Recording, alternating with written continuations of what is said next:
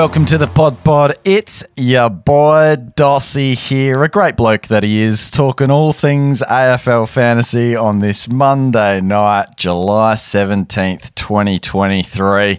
Here as always with my co-host, we got Louis here, we got Holmesy. No Harmey tonight. He's finally having a week off uh, due to work circumstances, but look, Without any further ado, you know, words like carnage were being thrown around pre-round this week, but it was the word controversy that uh, that really sort of rung true in the Pod Pod family this week.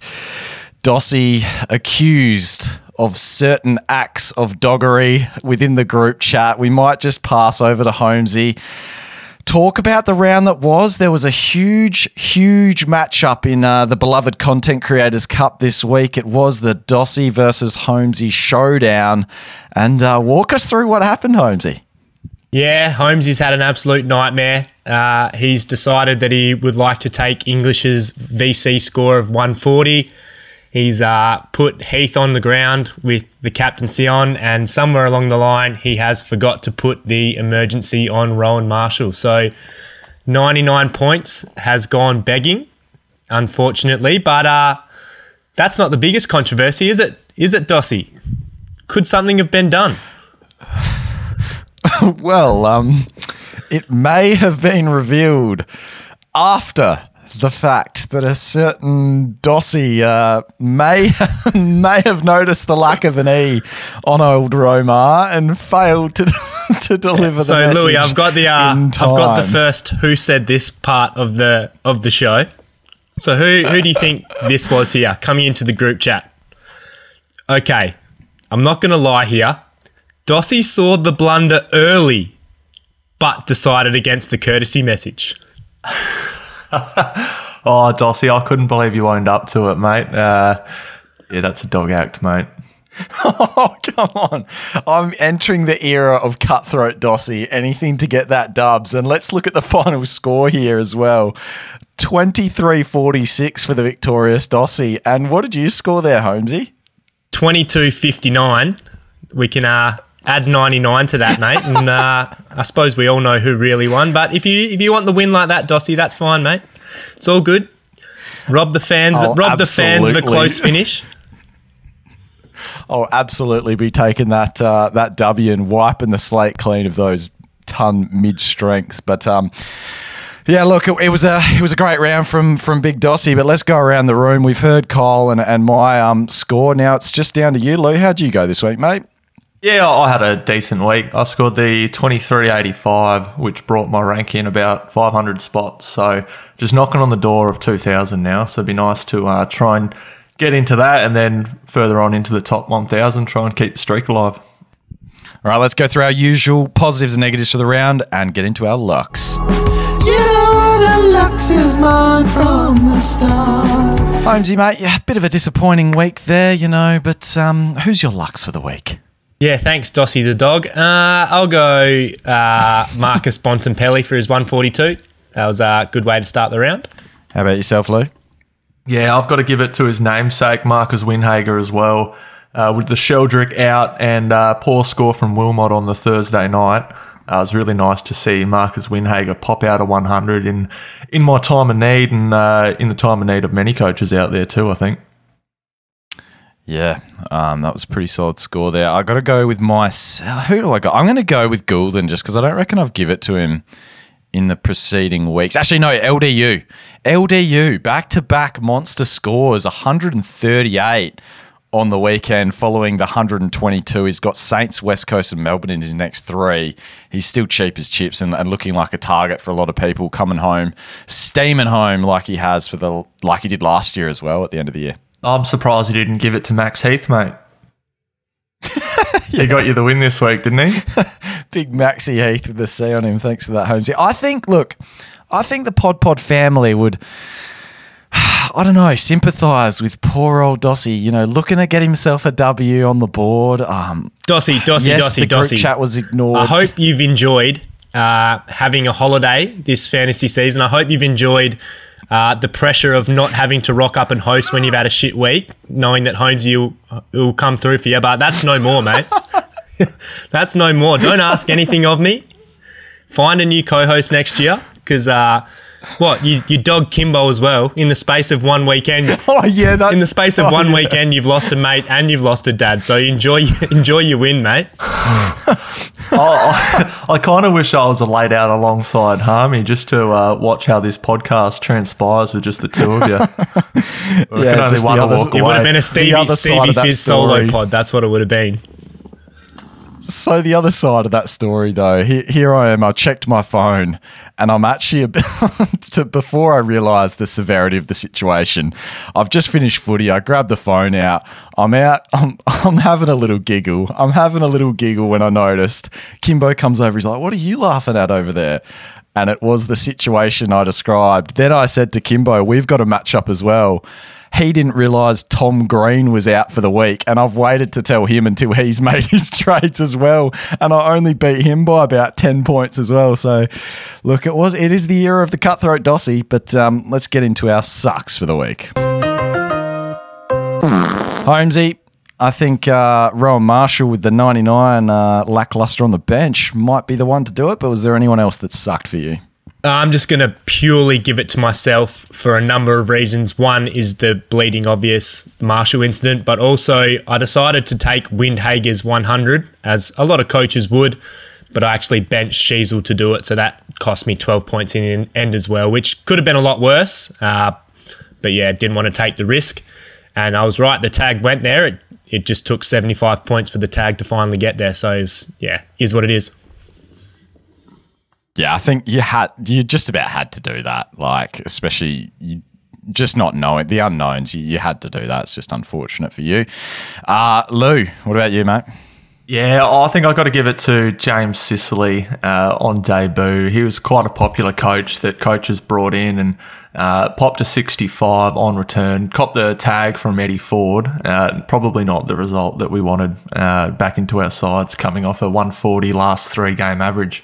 Just quietly, Lou, we did flag it here on the Pod Pod last week. So, not bad by us. But yeah, unfortunate, but he's going to be a fantastic pick moving forward unless unless sides realise that to, to beat Hawthorn, even though they didn't beat him, but the, the way to really push him is to tag him. So, who knows?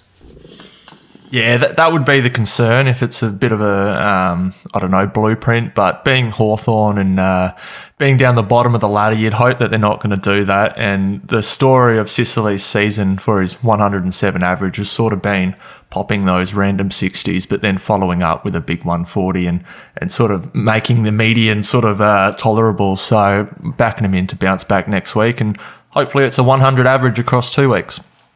Yeah, Richmond and Saints in the next two, not typically guys are teams that tag. But my sucks for the week goes to Adam Cerra, 62 in an absolute blowout win versus Port, where plenty of players feasted, but not Adam Cerra. And now Holmesy grinning pre-show as a bit of karma hits Dossy with uh, Adam Cerra potentially looking to miss this week with a bit of hamstring tightness. He's apparently a test according to uh, but I also saw someone. Um, I think it was another person tweeting out basically he'll probably miss because he's up against West Coast this week as well, which is um, a juicy, juicy matchup, but they probably won't risk him. So, all ch- all my fellow Cerra owners out there, um, bad luck unfortunately there as well.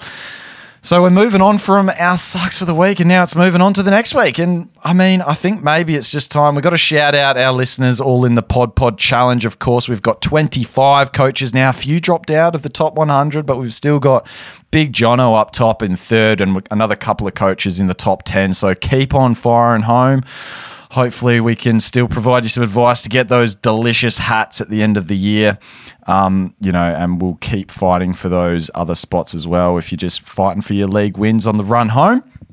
But I think it's time we get to some hot topics for the week. Into them nice and early in the show this week. Now, we mentioned last week, of course, Stewie Dew out at the Suns and, and Big Steven King came in. They uh, used the horror story line on the AFL website. They're stealing our material early. I mean, it was only a matter of time. It's a pretty uh, pretty low hanging fruit there. But um, Holmesy, what did you notice from this these uh, this game? I think there's one player in particular that that uh, fantasy coaches have got their eye on now, and it's a guy that we talked about probably a month ago on this show.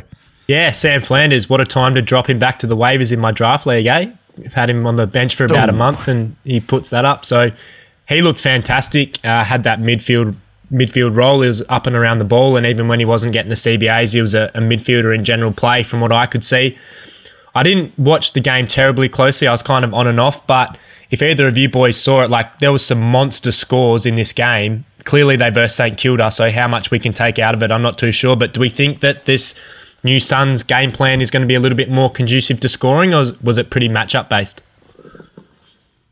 Yeah, I think it might have been a bit matched up based there, Holmesy. There wasn't anything that was particularly standing out um, to me watching. Obviously, there was a few slight little role changes and things happening, but I think just given the context of the game versus the Saints, it was just one of those matchups for the Suns. But yeah, I think the big story out of that game has to be Sam Flanders with the third most CBAs for the Suns, and uh, I think what Fiorini was dropped to the sub.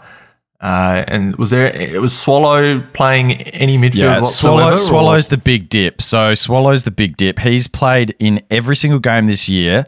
He's had basically 20% before this game. 25% was his lowest centre bounce attendances, and that was in round one. And in this game, he had 9%. So he's basically just out of the midfield rotation, which is the big move, which just want to say as well, um, I've been calling for for quite some time, but uh, Steven King straight away jumps in, says, "Nah, you're out. Let's just go with." He's gone with Matty Rowell, Noah Anderson, of course, and Touk Miller. But yeah, bringing in Sam Flanders for fifty percent, and he's clearly just part of that midfield rotation now as well.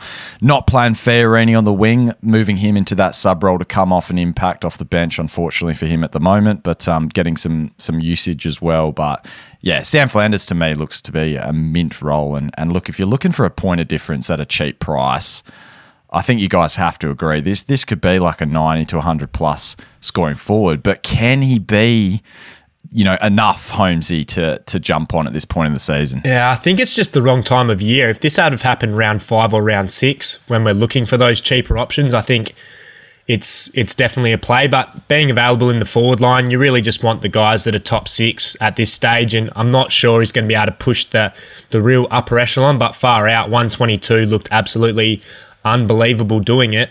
The one guy I want to ask you about, Touk Miller. How did he look? His scoring was really good. His time on ground was up, and his CBAs were up. Louis, do we think he's someone we look at moving forward, or is he going to be a little bit off those top eight guys? No, I think he's someone that we can look at. A lot of coaches, uh, I think, are cheap, uh, not getting cheap, but at M8, they're opting for that value option. LDU was one over the weekend. Uh, Mills has been one in the past. So I think he's somebody that could definitely fill those boots. He, he sort of got into it a little bit slow on the weekend, but in that second half, he looked like the old Touk Miller. And um, even though we sort of raised a bit of a flag last week on on what that role might look like and whether or not he has a bit of a slow start to uh, to hit the ground running at 108 and just obliterate that break even back down to 114 probably means that uh, we're going to be looking at a basement priced uh, in terms of you know what he's done this year, Touk Miller over the next two weeks. So it should be a good target.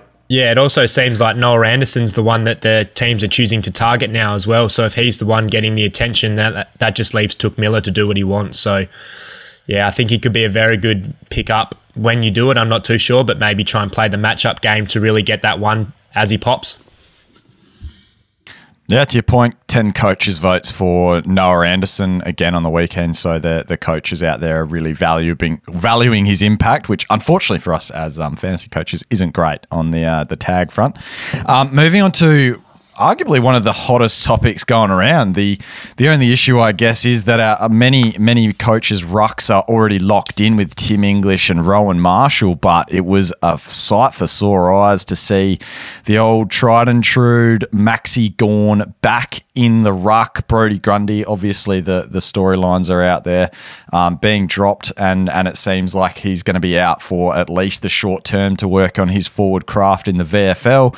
Max Gawn came in number one ruck, 32 centre bounce attendance as the most for Melbourne, 162 fantasy points to go with 29 disposals, and just a ridiculous performance if you watch that game. That was an outstanding comeback from Melbourne. But Holmesy, your boy Gawny, he's back. He is, and tell you what, Dossy, I'm actually stoked that 160 because at half time you've come into the group chat laughing to the bank saying you were going to downgrade Briggs uh, to Gawn next week. You've missed Marshall. You're going to make your way up the up the rankings, but that 160 he would have gone up what 50, 60k. I haven't even had a look, but would have been big, wouldn't it? Well, Yeah, it's, just still over 60, I think. it's still 45k from Briggs to Gawn. So I think I'm still laughing all the way to the bank, Holmesy, there if I can upgrade Briggs. And I suggest many coaches out there who haven't managed to have one or the other of English or Marshall, it's a pretty easy sideways swap now from, from whoever you've got. So it is a, an absolute stroke of luck. What I want to ask you guys is looking forward at some matchups and stuff for either English or Marshall, is there any chance you might consider jumping off one of those guys to go to Gawn and, and cashing up and going elsewhere as well and using that money? Oh, Uh, look, I, I- I think it depends on the team. So if you've not got any cashed up rookies sitting on your bench, or if maybe you've only got the one, then I think, yeah, moving down from Rowan Marshall or Tim English could be a calculated risk down to a Max Gawn. You're going to make yourself 200k there, which, you know, if you put on top of a, a Marcus Windhager or a Darcy Wilmot, for example, you're almost just edging your sort of LDU types. So potentially that's a way to get up. Also, you could go down and, and get up on some of those in between players that a lot of coaches have, be it your Darcy Camerons. You might still have a Tom Green from last week, maybe a you're sick of Harry Sheezel, though he popped one on the weekend. So there's a few ways that we could play it here, and uh, Himmelberg's probably another good example of that. So just get creative with your cash, uh, and yeah, I, I think it is viable if if that form continues. Well, yeah, it just depends how many 160s he's got left in him because he can, you know, we know what Gawny can do when he's on when he's on fire, but that that game was just out ridiculous. I don't think he can replicate that again. He, he hasn't rotated um, without a ruckman for a number of years now, so we haven't actually seen the full.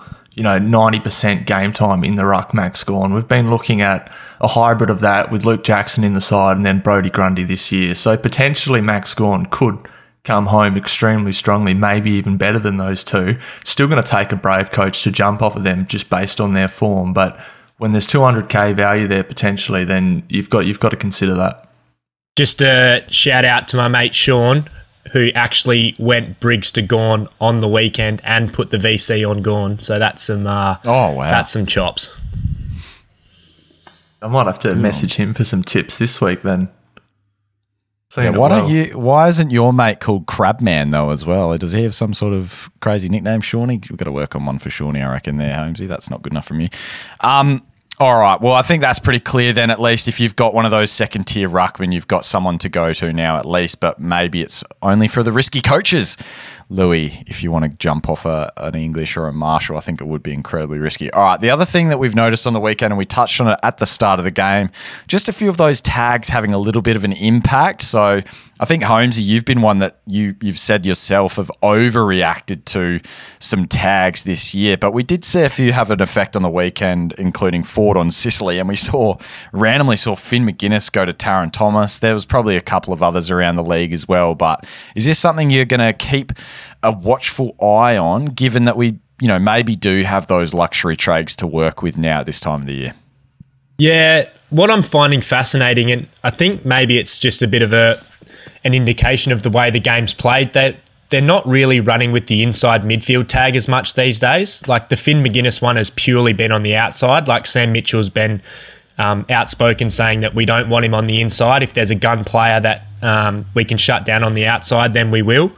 So that's why you know it was the LDU pick on the weekend was fantastic because they they basically said we're not going to go to an LDU. We're gonna we're gonna look elsewhere. So maybe you can't really do much about the random ones. Like the Tarryn Thomas one was really random, and even the Sicily one to an extent.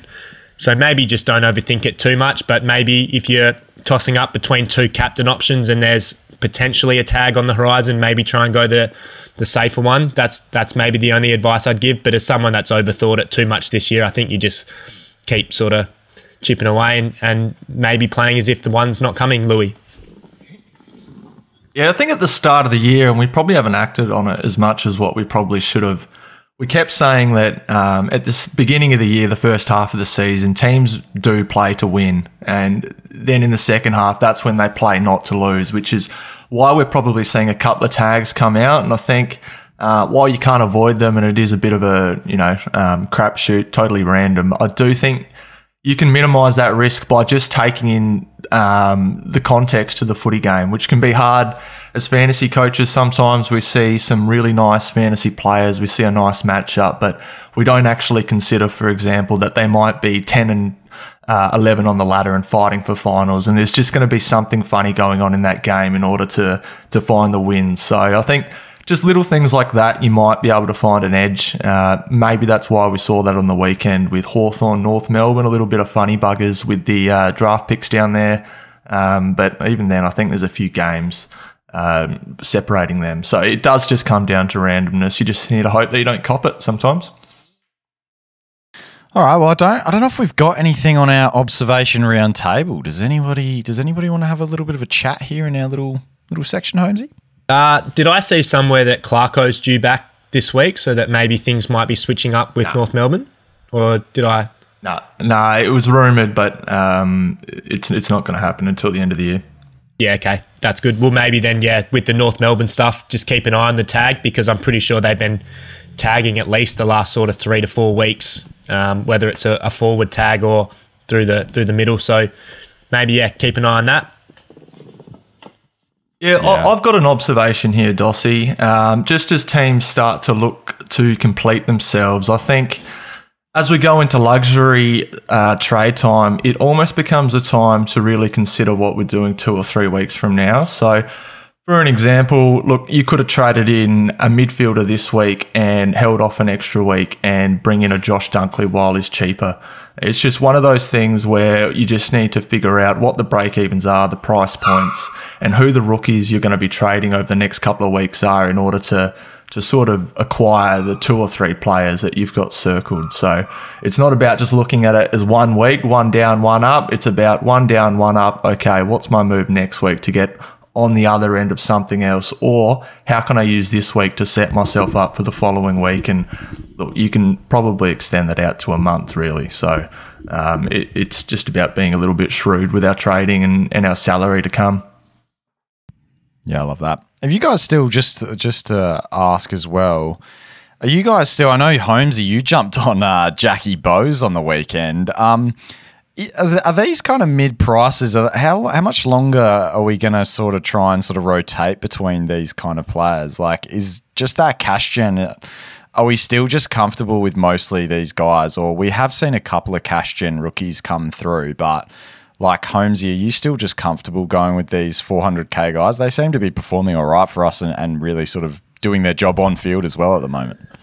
Yeah, Dossy, I didn't really want to. The the reason I went to Jack Bowes was purely I wanted to try and get that last rookie off field, and it kind of seems like I'm I'm a week behind it every time. I have a rookie on field and they drop a 40, and then I, I get that last rookie off field and and Windhager goes 100. I, it's just one of those things. I just I just wanted to make a little bit of coin to get to get that last rookie off field with all the carnage going on. I thought I could, you know, maybe get a bit of a leg up there, but it's not the time. You, I'm my side's not in a good point. My my cash gen's nowhere near those top sides. But if you're if you're someone that's competing or or going quite well, you just want to be getting up to the top guys. You don't want to be messing around with the Jack Bowes type. It's mine was out of necessity almost, but you really just want to try and get up as best you can, Louis. Yeah, and you can see what Carnage does to you. Quite often, you can come in with a plan. I'm going to do this, that, and this. Out, two of your players are suspended, and another one's gotten injured on the weekend, and another one's been dropped. So, can't always plan out like that, can you? Yeah. All right. Well, Lou, you've got you've got a few rookies there for us to look at. I always skip over it at the end of the show. Usually, we're supposed to supposed to pop the rookies on at the end, and I forget. Why don't you just run through your favourite couple of rookies while we remember here? Yeah, I've just got Cooper Harvey. He's 263k with the zero break even. He's gone 63 and 48 uh, in his last two weeks. Plays for North Melbourne. Uh, you'd think he's going to get an extended run at it, so I don't mind paying up a little bit extra for him. Though I'd probably Um, caution as the last week. I think after that, you might be paying a bit too much for him. Uh, Jack Paris on the weekend had a pretty impressive debut, actually. I reckon he'll buy himself a couple of weeks with that. Three break even, 57 on debut. Uh, so I don't mind that. And then probably the pick of the bunch, if he does come into that main side, is Josh Fahey. Uh, he's 200k with a 10 break even, which you don't often see. That's been sub affected over a number of weeks. Uh, he came on for 25% time on ground, got the 29, looked really good, kicked a goal. So if he gets into that main side, I think he might be our next cash cow to sort of send us home. And I'm going to flag one more, um, just based on the fact that they had that big loss on the weekend. I'm talking about Essendon going down to the Cats by 77 points. Pretty disappointing loss when they were on a good run of form.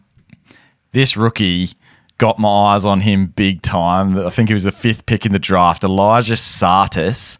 He's just had 31 disposals this week, which was, I think, like 10 more than the next best. 35 disposals a couple of weeks ago because they had a buy in between. But he's now strung together two massive games for the Dons in the in the VFL. So Elijah Tsatas at 292k.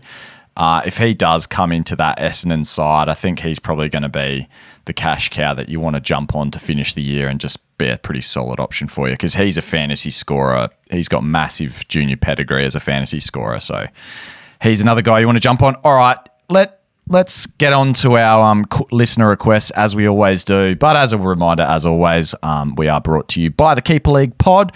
Go check them out to finish a year. You're going to be checking out your Keeper Leagues now as you rotate off some fantasy classic. If, if you're uh, struggling like Holmesy, you know, he, I even heard him talking about his draft league before the show. So if you like Holmesy and, and your classic season's done, you're going down to Dossy, then uh, it's time to focus on your Keeper Leagues check out keeperleaguepod.com.au. Use the code PODPOD at sign up for 20% off. The link is in the podcast description. I'm going and jumping on the uh, the Keeper League pod tonight, so I'll be jumping on the show for the first time in a little while. Go tune into that as well.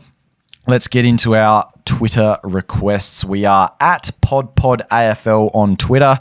It's the only place we really take note of. We're, just too busy to keep track of all the other social medias at the moment. So apologies if you're not on that platform, but we are at PodPodAFL. If you are on Twitter, go give us a follow and check it out weekly for when we post to ask for who you want to chat about. So the first one I've got here, and I swear I didn't put this in uh, in this particular order, but uh, Tommy Cole on the weekend. The leading scorer for the mighty West Coast Eagles in a valiant display versus Richmond. He had 97, 20 disposals, 8 marks, and 5 tackles. Holmesy, look, when you're talking about buzz, it's a matter of when, not a matter of if. And Tommy Cole, he's finally come good. Uh, he's no Jayden Hunt that scored 36 on the weekend, mate. So. uh, Just this is what I thought would happen early. But um, anyway, justice coming late in the season for Dossy. Yeah, I think he falls in that category of the player just not this time of year, not any time of year, Dossy. But uh, I'm not sure you want to be looking to bring in Tom Cole.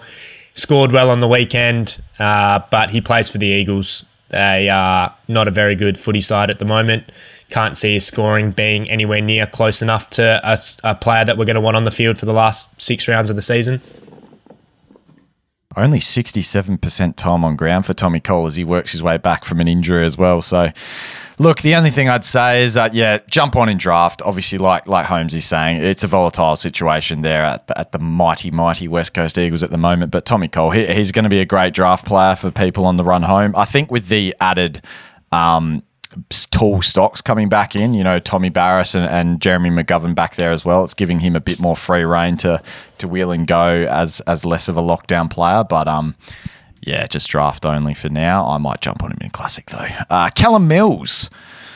Gee, it's been it's been a bit of a rough ride, lads. Um, He's on the way down, Holmesy. You're, you're not not a fan of uh, Big Callum Mills. No, I was pointing down to throw it to Louis because I know Louis's got some thoughts that he's been echoing the last oh, okay. month on Mills. Yeah. Yeah, I, I, haven't been a massive Callum Mills fan, have I? um, look, if you're a Callum Mills owner, I think you, unless he's the worst player on your field, which maybe he is at the moment, I think he's still a hold. He's a hold for the same reason that he was a bring in three weeks ago, which um, for most coaches was hoping that that form would turn around. To this stage, it hasn't. He's gone 64, 85, 92, and 71. Uh, he's a better player than that. You'd have to think it does turn around, but um, if it doesn't over the next fortnight, then I think there's some coaches that are going to be um, or should be looking at getting right up on a Callum Mills because um, at 650k, yes, he presents value, but if he's putting up 75 80s every week and you can potentially get him up to a 110 plus guy, then that's going to um, hold you in much better stead. And um, from what I've just seen in a few league matchups, even trading Mills might be a point of difference at this point as well. It's weird, isn't it? Because they don't even still they don't have um what's his name back in the side Chad Chad Warner's not even playing in that midfield as well at the moment. So you'd think it would just be, you know, plenty of pill for Callum Mills in there, but he's just not getting it done like he used to. And, and guys like Errol Gulden are just, you know, taking that mantle as the fantasy fantasy star for that team. I think it's Rowbottom. I think Rowbottom's affecting mm. him. Okay. Either which way, I think I think you're right though. Maybe maybe jumping off is going to be that point of difference, but it's so hard. He's one of those players that you know that you're damned if you do, damned if you don't with Callum Mills because we know what he can do at his best. Uh, Luke Jackson, uh, the listeners want to talk about now. Shawnee Darcy going down with another injury. You're the Fremantle man, Holmesy. We've we've seen what Jackson can do over periods of time without playing with uh, Shawnee Darcy. We'd have to see how long that injury is. I, I haven't seen the news for that yet. But um, Luke Jackson, if, if we know that Darcy's going to be out for a little bit. Could you could you get excited about Luke Jackson after, you know, he had another solid performance, scoring 88 that week. He's got Sydney this week, Geelong the week after. A couple of nice little matchups to start with. Yeah, well, yeah. To this point in time, we don't know uh, the extent of the Sean Darcy injury, but you would think if it's going to be, you know, a month or longer with Freo not in finals contention unless they can pull a, a, miracle out of the hat that Sean Darcy might get put on ice for the rest of the season. Um, so yeah, Luke Jackson, 696k, uh, definite value as the number one ruck, but I'm not sure I could still go there. The forward status is handy, but I, I'm still not sure he's going to be that top six forward. But if you need to get that last rookie on field and you have limited cash, and that's all you can get up to, then absolutely, I think he's going to be you know, a, a serviceable option either at F6 or R2 if you can't get all the way up. And has Sydney this week, and Sydney is probably, uh, apart from the Eagles, the best ruck matchup that you can get at home. Do we think that F6 is probably the weakest spot uh, on field for all coaches, just given what we've got available to us? Uh, yeah. Uh, may- maybe that's not true because Josh Dunkley is out of that mix, and I think he probably makes it six with that um, big five that we've got in there already. But it does seem to be the position that drops off pretty quickly, doesn't it? Yeah, well, especially now with Butters being potentially injured and, yeah. and dropping a few lower scores um, yeah, maybe that F6 spot does open up a little bit. Maybe we were looking at maybe 100 average before, but maybe it's more 95 to, to 97, especially with Macrae dropping off too. Well, maybe we're going to be looking at 115 though with Sammy Flanders back in the midfield. We've already spoken a little bit about him. What's the final verdict? Look, I'm going to put my verdict out there. Now, of course, we know the draft doctor's been big on Flanders for a while now. It was actually it was actually the Statesman prior to Stevie Fizz. The Statesman was the first to be incredibly keen on Sam Flanders years ago when he was first drafted. I was banging on about Fiorini and a few others at Gold Coast, and he was kept talking about Sam Flanders and how he loved him. So, shout out to the fossil. Um, he's been big on Flanders for a long time. So I've I'm going to back in the Foss here, and I actually think Flanders. He's a thirsty customer, and look, you, it's it's a skill you just cannot you cannot teach the thirst. And uh, Sammy Flanders observably thirsty, pretty pretty high on the chart too. So I actually think he's a great option, and I think just 621k. Louis, you're a fan too. Yep, just for the reasons that I said before. Um, I think that F6 to F8 position's a little bit shaky and uh, just identifying that role change, knowing that he's got that pedigree as a junior and knowing that when he's had the role in the actual senior AFL side, uh, let alone the VFL side, that he can score. So I think there's much worse flyers that you could take um, a swing at. And at his price point, maybe that's something you could get creative um, with as well, a little bit like a Marshall and English that we mentioned before. The one thing I will point out, um, he's a good good option. Clearly can score after what he did on the weekend, but this is uh, the Gold Coast run coming up. So they got the Giants, the Lions, Adelaide, Sydney, Carlton before finishing with North. So in terms of uh, run for midfielders, probably one of the tougher ones there. So maybe there's not as many ceiling games there due to some of those tough games, but can't argue with what he did on the weekend. That's for sure. I wonder if we see um, the Suns really finish strong because you know often what comes with a new coach and or potentially another new coach is that blokes just try a bit harder. They try and get themselves into the good books of um, the new coach. So maybe we can uh, hang our laurels on that.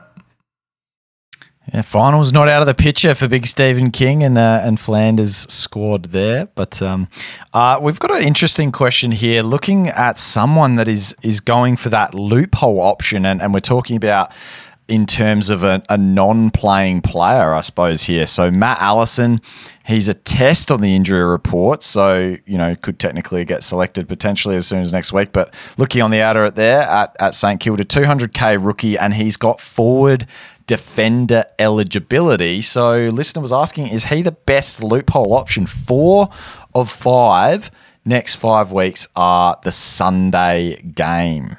Holmesy. Yeah, he probably is. But the one uh, one thing I will caveat that with is we saw how much carnage there was on the weekend. Teams that uh, have you know taken all the money from their bench really got found out. And if you didn't have a Windhager on the weekend, you were bringing on some pretty poor rookies, if not copping donuts. So I'm not sure I'd be blowing a bench spot just yet, knowing that we've still got six rounds to navigate through. I'd still be trying to downgrade to players that are actually playing. So if you do need them, uh, you can call upon them. Yeah, I'd be doing the same. I think Matt Allison might be a tool who plays for the Saints, who have a bit of a shortage for tools. So, um, I mean, maybe potentially you do want him playing eventually, but it could be fraught with danger if you do bring him on as a loop. No, I like I like the listeners thinking outside the box though, but yeah, it's good to have. No, it's um, good. It's very clever to have those opinions though. Um, Tarryn Thomas, playing a multitude of roles. We, we obviously said that he's um, he copped the tag on the weekend from Finn Maginness, surprisingly. So um, LDU owners, including myself, were thrilled to see it going elsewhere. A bit of a run with role, but um, look. There's some coaches still keen on him. He, only had 61 on the weekend, 12 disposals, four marks, four tackles. And I think we've already mentioned a few names that I'd be much keener on um, than looking at Tarryn Thomas. What about you guys? Yeah, it's a, it's a poor side, and we said last week that poor sides going to start to experiment, which means that it might happen with Tarryn Thomas, or it might happen with players that are around Tarryn Thomas, which would then affect him as well. So at 560k now, it's a little bit awkward. I would have preferred it 150k ago. Well, if you're looking for a point of difference down back, could Dan Houston be an option after coming off his uh, season high there, 156? I don't know if it's a career high even potentially there, but um, huge score for Dan Houston. Holmesy, is he a nice little option for the run home? Port struggling in that game against Carlton, but um, could you see him putting enough enough big scores on the run home to be an option? Yeah, I think you can, to be fair, but this is what Dan Houston does. He's been doing it for years. He pops a 150 and then pops a 60.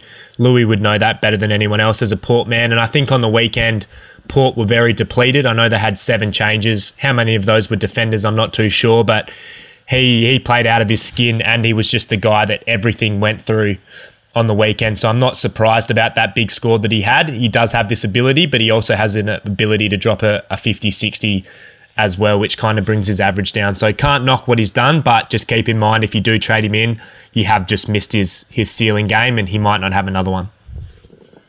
He's a good example of playing the fixtures, isn't he? That sort of player who's got that super high ceiling that has historically strung it together for three or four rounds of football.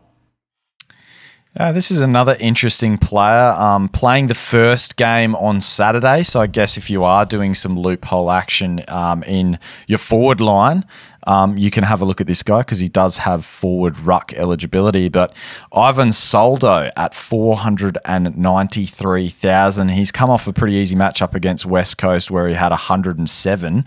But earlier in the year when we saw him in round seven, he only played a half a game and he had a 72 point outing against a tougher matchup the Suns. Hawthorn this week, then he's got big Maxi Gawn the week after, and then Tim English, followed by Rowan Marshall. So a slew of guns there. Plus, I think Nank will be back after a couple of weeks anyway. But Holmes is here short term play just to get some cash on your bench and maybe loophole him in. Uh, you really needed to do it last week, I believe, um, with the Eagles yeah. matchup. Um, as I was saying to you guys pre pod, after the Rowan Marshall incident, I tried to um, edit my trades to bring in Soldo instead of Bose, and I was 9k short, and that would have been the play turned up against the Eagles, but uh, has the Hawks, which is uh, an actual tough uh, matchup for Rucks when they have the, the Reeves Meek combo, and then has Gawn at the MCG before Nate comes back. So I think you've missed the boat with Soldo, but coaches that got on last week were definitely rewarded with a, a great score and, and a nice cash rise too. What happened with Rowan Marshall on your? T- oh, sorry, sorry, um, Holmesy about that. Uh, we'll move on to the next player. Holmesy's still not happy. Um, we'll have to have a debrief after this, I think, about the incident still. Uh, Bailey Scott playing some unreal footy, dropped a 130 plus on the weekend. Against me in uh, draft. Louis. Against me in draft as well. That was good. My opponent had Tom Atkins for a 122 and uh, Bailey Scott for 136, so that was fantastic. Is he an option though? He's got um, St Kilda on deck this week. They love giving up oh. marks to Oppo players as well. 113 his last three. Obviously, that's boosted by the big 130, but 104.98, 136 um, following the bye, and he's had a pretty solid like since round 10. He he hasn't gone under 80. Um, that defender midfield eligibility, Saints, West Coast, Melbourne, Essendon, Richmond. I mean, they've got a great run coming home north. See an option, Louis? He he probably is, and he's been doing it for long enough where you can't just say this is one out of the box. Like you said, around ten, really flicked a switch, and he's been super consistent since then. Uh, he's probably got a little bit of the Nick Martins about him, where he's mm. doing these awesome numbers, and none of us are really taking notice of it. I like it, and I think if you can't get up to anything else, then he's definitely a play. But that being said going to be hard to fit him in with the defenders that we've got available. You know, you're looking at Dawson's, Daicos's, Sicily, Docherty's, uh, even a Sheezel over the week. Sinclair, most coaches have Tom Stewart. So unless he's fitting into your midfield, then it might be hard to, to sneak him in down back. But uh, I think he's still a big tick. you got to respect the form. And from what I can see from round 10, the worst case scenario might only be in an 80 85, which is what we're copying from some of our Uber premiums anyway. Just on that, Louis, something that just kind of refreshed my memory. We have been speaking about it um, the last couple of weeks, but for coaches competing and trying to find a, a, point of difference, is it is it time to jump off Tom Stewart? We thought that these GMHBA games would be the ceiling games, but he's just not getting it done. Yeah, I, I think it is. I think, uh, and we said it two weeks ago, Tom Stewart's history is being very good at scoring 95. And uh, even though last year we thought maybe he started to discover a bit of ceiling, um, to this stage, that's been exception to the rule. He hasn't popped out with those 160s as he did last year, and uh, he sort of returned to the mean, which he was a 95 guy sort of before that. So, yeah, I think any coach is competing, I'd be looking at Tom Stewart and um, circling him as potentially one that I might be jumping off. And down the other end, just while we're on the topic, Ben Keays would be another that I'd be looking at. Mm. Yeah, did anyone watch that game closely on the weekend? Because looking at the scores, that's something I was kind of thinking as well. But 81% CBAs. What was his role on the weekend? Did you just not get near it? Uh, he was he was giving attention. So um, he was on. Who did he play on the weekend? That'll jog my GWS. Memory. GWS. I think he was on Josh Kelly uh, from memory, but he was definitely playing an accountable role, uh, which has kind of been the theme over about four weeks now. So might result in some ceiling games, but it might also result in some floor games, depending on which forward you can trade into. I mean, Josh Dunkley coming off of injury in a week's time, maybe a week after that, once the break even sort of um, flattens out a little bit, that might be a play there as well. It's a real tough one because he was putting up some amazing scores. Do we just chalk it up to, like you said, you know, putting in a bit of attention and not getting the ceiling No, score? But I, I don't think it's that. Yeah. I don't think it's that tough. So since round thirteen, which is the game before his bye, uh, he went ninety nine versus the Eagles, ninety versus the Pies, one thirty two versus North Melbourne, who are training cones, ninety one versus Essendon, and seventy versus the Giants. So while his last three and last five kind of looks respectable, if we take the context of the games in into hand, then uh, perhaps Ben Keays is another one to join Tom Stewart that could be that guy that you you jump off. Interesting. Uh, Touk Miller, now we talked about him briefly. Look, Holmesy, I know you didn't see a heap of him play this weekend, but um, based on his price, you know, he's got the 830k price tag. Would you be still kind of looking at him as an option for you to fill out that midfield? Obviously, those midfield spots are very, very. Um, you have to be have to be spot on with him on the run home here. Can you see him being his usual 110 plus guy again? I guess. Uh, I'm not sure he's going to be a 110 guy, mainly because of how Rowell and Anderson have come on. I, I believe that Anderson's And now Flanders. and now Flanders, yeah. So I, I've just always had this theory that, you know, when these players really go big and they have these 110, 115, 120 seasons like they have in the past, it's really because they're in these middle to bottom sides and they're the they're the only guys. Think like your your Rory Laird of two years ago, Jack Steele. And when you've got better players around you, they're still good and they still have these ceiling games, but um, their floors are a little bit lower because they're not needed as much. And I think Touk Miller might actually suffer from that a little bit. So although I think he'll be good in his value, I'm not sure he's going to be that 110 to 115 guy, but he does present value. What I would be doing, I think, and you've already got him, Dossy, is saving that 50k and going down to LDU. I think he kind of fits that mold a little bit better of being just the Yeah. absolute number one guy in that crap team that pretty much just has to put the team on his shoulders and, and everything goes through him. So LDU is the one I'd be targeting um, on the run home, especially with that juicy fixture that Louis mentioned just before. Yeah, nah, I'm 100% with you. I love that. Uh, Jack Steele's another guy that, you know, people have been targeting heavily over the last couple of weeks. Is he still a great option for coaches, Louis? We've heard Big Ross, the boss, not too happy with that performance on the weekend and, and telling the leaders need to stand up again. Yeah, no, I, I'm still ticking that off. He got off to a slow start on the weekend, but did save it late. And uh, the Saints' situation within the season means that they need to try and make finals as best they can. Jack Steele, as the captain, should be the one to, to get the boys on his back. I'm expecting a couple of 15 plus tackle games in that to, to hopefully come home strong.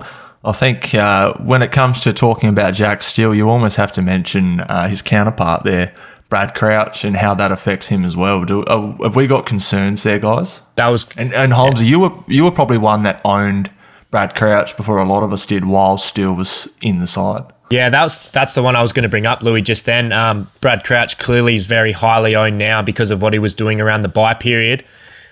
Mate, back to back, we had a ninety and an eighty. They got North this week, so I'm not sure it's the week to jump off, but it kind of And Hawks and next, the Hawks, yeah. But it kind of coincided Yeah, with that's tough. Jack. Uh, sorry, Brad Crouch's really hot patch of form was when Steele was trying to find his feet and wasn't going very well. And now that it seems Steele's back and firing, Crouch has kind of taken a back seat. We did see them both average very well at the back end of last year, so maybe, maybe, maybe not. But once again, where you find these point of differences as being highly ranked coaches, you've got to do it somehow. And I think Crouch is someone that's definitely overpriced and, and maybe isn't quite a top eight mid and, and someone you look to jump off at some stage. But with North and Hawks, the next two, I'm not sure it's these two weeks to do it. Do you think we need to maybe consider more that Jack uh, Sinclair is playing more in that midfield since the byes, as well as Zach Jones returning a fortnight ago? Yeah, yeah, absolutely. Jack Sinclair's their best player. Uh, he he might not be the best fantasy scorer every week, but he's their best player. Um, you know, who do you want the ball in the hands of? Crouch, who's just going to do a dinky little kick, or do you want Sinclair getting it and running, um, and and getting it forward? So, yeah, absolutely, it's it's definitely something to look at. And to be honest, you probably could look to go off him, uh, so Crouch off him, even though they've got the good juicy matchups. But oh, it is hard knowing that he's someone that Oh. can go 120, 130 on his day. It's probably one in three weeks' time, isn't it? And I, I do think Zach Jones is playing a big role there. Yeah, well, he's one as well. He he provides something a little bit different, doesn't he? He's he's in that speedy mold of of Sinclair, and that's what they want to do. They want to get the ball forward as quickly as they can. That's the brand of footy that they play once they get it forward of centre. I think you're spot on. Jeez, a lot to think about here. Um, Josh Kelly backed up a 30 the week before, but pumped out a ton this week. It'd be a brave coach after seeing what could happen, though, getting some attention. I know you're a big fan, Louis, generally of uh, of Josh Kelly, but you're probably eyeing him off next year and, and maybe not this year. Am I right in saying that? Uh, yeah, I think so. Um, I said he got tagged on the weekend. I, I can't confirm that. I just remember seeing Ben Keays um, giving a lot of attention at stoppage to probably a couple of different players, just how Ben Keays is. But um, yeah, Josh Kelly uh, in recent weeks has been tagged. He's been probably tagged a little bit again. Uh, he's not attending as many CBAs as what he was at the start of the year. And perhaps there's a little bit of a blueprint there for stop the Giants uh, by stopping Josh Kelly. But uh, I think at the same time, he's a leader, he's a mature player, and uh, Giants are also trying to make the eight. So I could see him also coming into some nice form there. I think at his ownership, which would be under 2%, uh, you could have a lot worse punts. Holmesy, I think I'm going to be speaking here for, for I reckon all three of us, but I want your opinion. Tom Atkins, I can't recommend this one at all. 713,000. He has come off two really impressive games 126 followed by 122 against North and Essendon. But look, he's playing a little bit of a midfield role there. He's got the defender status, but he's just builds his game entirely on big, big tackle numbers. And he's actually finally got himself a few marks the last couple of weeks, but he's in kind of that Matty Rowell, you know, mold in terms of how he builds his score. He plays low time on ground and he's not as good as a Matty Rowell. So, what's your opinion though on Tom Atkins? I, am nowhere near that for me. Yeah, I actually looked into him on the weekend. Uh, I was chatting to a mate about it. Like I said, he had him in draft, so I just wanted to see what he'd been doing back to back monsters, uh, but only one score over 90 outside of that for the whole season. And he's just had North and Essendon, who are two pretty good matchups for midfielders. So I think probably it's uh, matchup based, and I'm not sure you can expect a ton average moving forward, which is what we really want from our players at this time of year. Yeah, we've only got a few players left here, guys, before we wrap up. It's Sam Walsh. Um, look, he still hasn't fired. Uh, Holmesy, can we go anywhere near him? I mean, okay, let's just the caveat though, West Coast this week, and if we don't have Adam Cerra as well. Nah, so I've actually been looking at this one quite closely because I love Sam Walsh. I've, I've got him in draft, and he's been a player that I've loved owning um, throughout his fantasy career, really. What I've noticed with Sam Walsh is that he's getting high disposal numbers, but he's just getting the ball, running forward, and handballing. He's playing a, a, good role for Carlton in terms of getting the ball moving forward, but he's not getting any cheap marks on the outside, and he's not tackling. So he he's a he's a 90 guy at the moment because he's just not getting the ceiling games because he's not getting outside ball or he's not tackling. He's ha- he has these random games where he does, and yeah, he can pop a little bit, but uh, the with the brand of footy that Carlton are playing at the moment, they don't want Sam Walsh on the outside. They want him on the inside, getting the ball and then just running forward and getting the ball forward with handball. So I think I saw a stat come out. It might have been Freako saying that Sam Walsh's uh, handball to kick ratio is actually the lowest of his career at the moment. It's sitting at about 0.7, where it normally sits at about 1.1, which means that he's just handballing, handballing, handballing, which is not what we want as fantasy coaches. So at the moment, he's not anywhere near the top eight mids. So for that reason, I wouldn't be touching him. Yeah, just an extraordinary turnaround from when he just came, you know, back from his back injury and just came out firing out the gates as well, looking like a, a must have and really a unique option. And then um, anyone that jumped on during that run, it's been it's been really strange scenes, but that's some good observations, Holmesy as well. So stay steer clear for now. All right, somebody here has uh, jumped on the Jarrett Waitley train. Want to know about uh, Grynell Messi out here? Uh, Grynell Grynell Miers. Um, putting up some big numbers as a, as a bit of a forward option. I'd have to even look because I, I, wouldn't I wouldn't have ever looked at him in the fantasy app. I don't think at all because I don't have him in draft. So what's he averaging? Seventy six for the year, but one hundred and ten in his last three. Louis. Yeah, mate. Look, Gryan Miers, he's um, look. I don't know. I probably don't want to compare him to Clayton Oliver, but he scans the field just as well, I think. And you know, I don't want to call Gryan Miers a better player, but potentially on the way home, certainly the last six weeks, I think Gryan Miers has been the better player. So yeah, I don't mind him, um, but he's not kicking him many goals this year. So yeah, I'm just going to pass on Gryan Miers. I think. All right, we'll move on to our last two. LDU, we've mentioned him a few times. Holmesy sounds like he's on your radar. Luke Davies Uniacke. Yep, absolutely, Dos. We've seen the scoring power in the last two weeks. The only flag is that he's been injury riddled this year. I would think that they took their time over the bye period to to make sure that he was cherry right for the back half of the year. And uh, Sonja Hood came out today and said that the the uh, performance for North Melbourne on the weekend was deplorable, and they need to be better they're not a side that's just going to park it up. They need to try and get some wins to to keep the fans engaged after a couple of very lean years. So I can see a big end to the year for LDU. Uh, you just got to make sure that he's not going to get tagged, or uh, you know, if the injury happens, the injury happens. Now going from a completely inside player to a completely outside player, Karl Amon for Hawthorn, uh, dropping two tons in a row. Louis, could he be a nice point of difference on the run home? Seeing as he's playing it pretty much some friendly ovals for outside players, anyway, at least for his last six games. No, I think that's one that you just leave as the mid only. Might be his third ton for the year. You know, he just turned up the other week for the first time. So, um, no, pass. All right. Thanks everyone for listening again and good luck for the last, well, we've got so six weeks of, of fantasy footy left and, and enjoying every moment of it. But um, look, I just I feel like the listeners need to rally around me. I feel like the dog bloke status doesn't sit right with me, Holmesy. How, how long will, will I be able to shed this this feeling from you, this negativity coming my way? All you had to do was stay quiet, Dossy, but the fact you came into the group chat and gloated about it.